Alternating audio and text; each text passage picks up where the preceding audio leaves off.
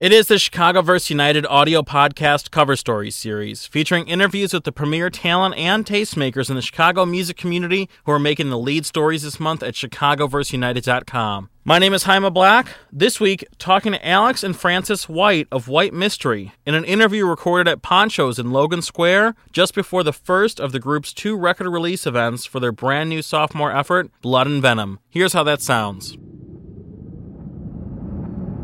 I'm Black here with Alex and Francis White from White Mystery. How are you guys doing today? This is a very special day. We're very excited.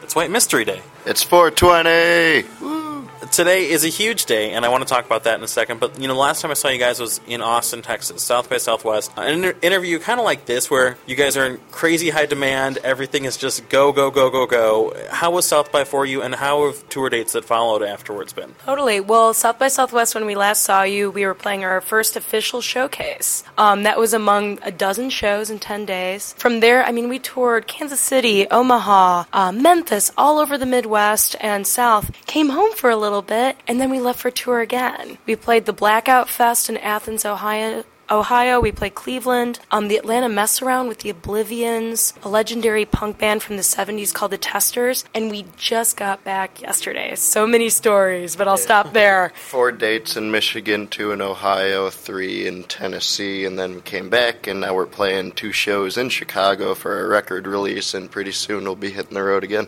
Today, it is 420. It is the release date of the new record. It's your second record. It's called Blood and Venom. How does that feel to finally have this record out, and how long has the how long has it kind of been finished, or, or how long was the process of getting this record together? Sure, well, it's a great relief having it out, and it's getting a good response. You know, we got our first record out at this time last year, and it's been a wild ride since then. And somehow we managed to push a second one out while it was happening, and it was a bit of a nail biter getting it out for Record Store Day and wondering how people are going to take it. And uh, I don't know, I'm so happy that it's out. It feels great. Yeah, and I was just going to give a specific timeline, which is we wrote all these songs in November for the most part, um, recorded them in December, mixed them in January, and the rest of the time we waited for them to be made at the pressing plant, which we ended up visiting in Nashville, Tennessee. It's United Record Pressing, one of the few vinyl manufacturers left in the States. So we actually got to go to the birthplace of our vinyl, where it sat for months. So we're really excited to have everything today, for and sure. Just talking about the factory, it was really an eye opener. Uh, I work at a button factory and uh, we make buttons there, and it's definitely a factory setting. But seeing like a vinyl pressing plant, it's it definitely gave me some perspective on how things work.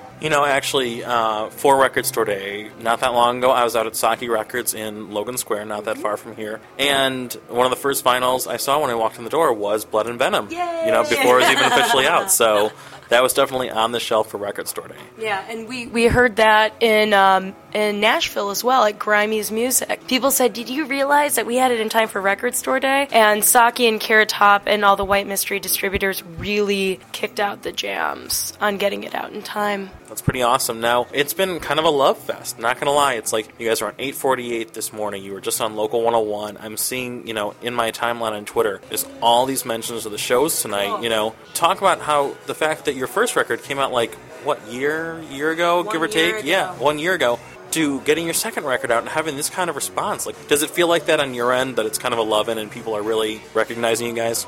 Yeah, I mean, it's been a lot of momentum over this course of time. So, a year preceding our first record coming out, we had been playing for a year. So, it's like White Mystery has just been this like unstoppable force for the last three years. Today's our record release, and it's also our band anniversary. So, we've been a band for three years today as well. We're, we're really timely, and the reviews have been wonderful. Um, the reactions have been wonderful, and we're really happy about that. And yeah, the response is excellent, and we definitely do appreciate it, but at the same time, it's not like I didn't see it coming. We've been working our butts off for like three straight years trying to make this thing work, and it is. So, surprise, surprise.